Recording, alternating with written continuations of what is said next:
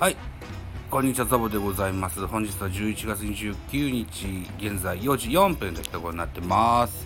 えーと、私がやっております、ポッドキャスト番組、ベースボールカフェキャン中世、新作アップしてございます。えー、アンチ巨人特集をさせてもらってます。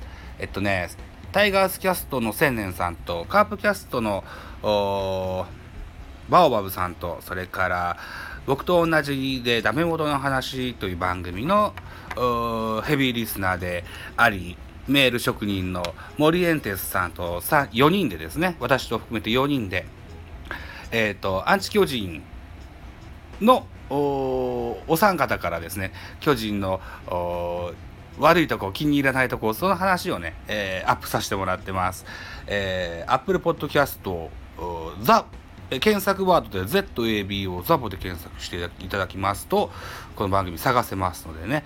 えー、あと、そうか、スタイフのプロフィールにもね、え、URL 貼っつけてございますので、ぜひね、お聞きいただけたらな、な、なんていうふうに思っております。気に入っていただけたらね、サブスク登録をぜひよろしくお願いします。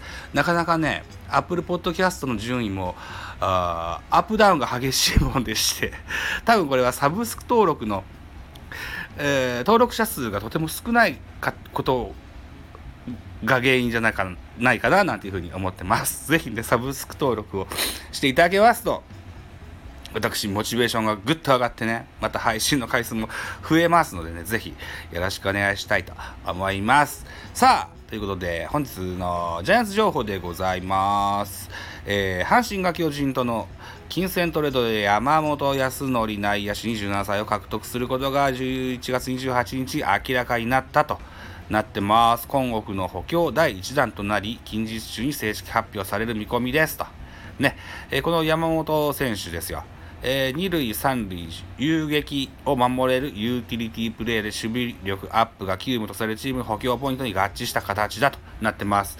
うん二塁三塁遊撃、そうね。うんまあまあ内野手の、まあ、守備型の選手ではあります。うん、で、うん、彼のポリシーとしてね、右打ちのこう、粘こいバッティングっていうのも売りにしたいようではありますが、なかなかバッティングはうまいこと言ってないような状況になってます。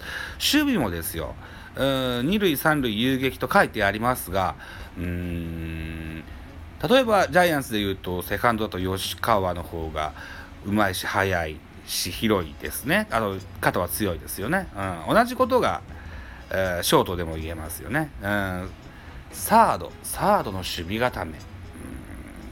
大山の方がうまい気がしますけどね。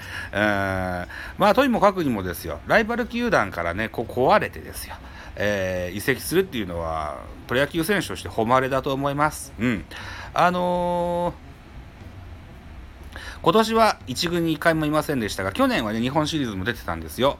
日本シリーズも結構ね、ポロポロポロポロしてたんですけどね。うーん、まあ、おそらく現在のジャイアンツにおいては、彼が出る、出場所がないような状況に今あります。うん、のでね、うん、ぜひね、阪神での飛躍を期待したいと思います。この山本選手、慶応大学卒のイケメンとともされてます。あの、これは、えー、月刊サマーズスタジアムっていうね、BS 日テレの番組で、よくそんなこと言われますけれどもね、えー、まあ、頑張り屋さんであると、よくね、その番組では言われますよ。あとね、奥様がですよ、辻沙織さんという、えー、毎日放送のアナウンサーさんでね、えー、奥様のためにも大阪に帰るのがいいのかな、なんていうふうに思ってたりもします。現在、山本選手は27歳、えー、ジャイアンツは背番号56番でした。うん。結構出てたシーズンもあります。2019年には92試合出てますね。うん。うん。えー、っと、そうそう、だからジャイアンツでいうと、坂本勇人が怪我をすると、とかねあしばらく出れないという状況になると吉川直樹がショートに回ってじゃあセカンド空いたセカンドは誰がやんだっていう形が多ございましたもんですからね、えー、その山本選手が入ったり現在は田中俊太だったりね。えっとそうですね。他は若林なんてもできますし北村もセカンド守ったことありますね。うん。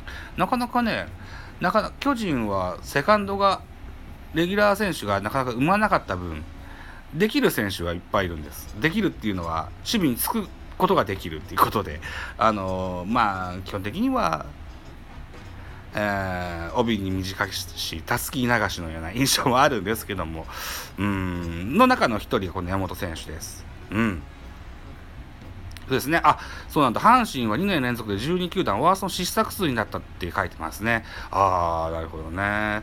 うん、まあまあ、そういった形でですよ。あのー、阪神球団でですね、あのー、チャンスがいっぱいもらえるんだったら、それはそれでいいことなんじゃないかなというふうに思います。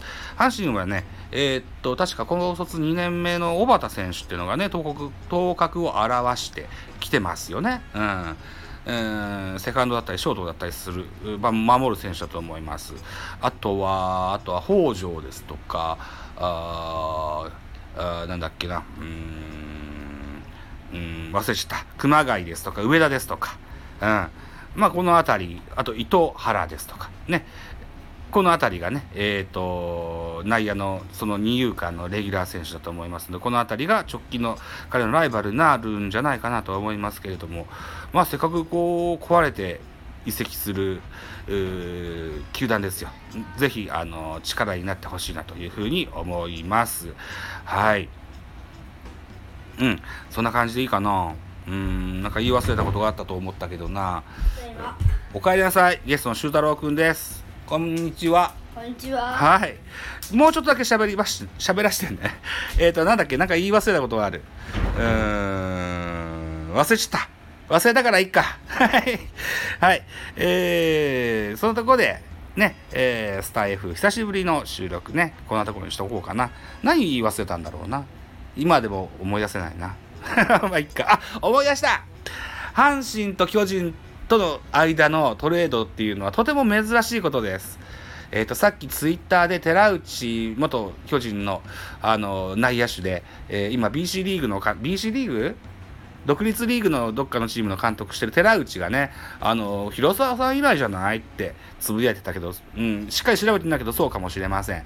珍しく、成立した阪神巨人での、間でのトレードでございます。ぜひ山本選手、花を咲かしてくださいね、といたとこです。どうもでした。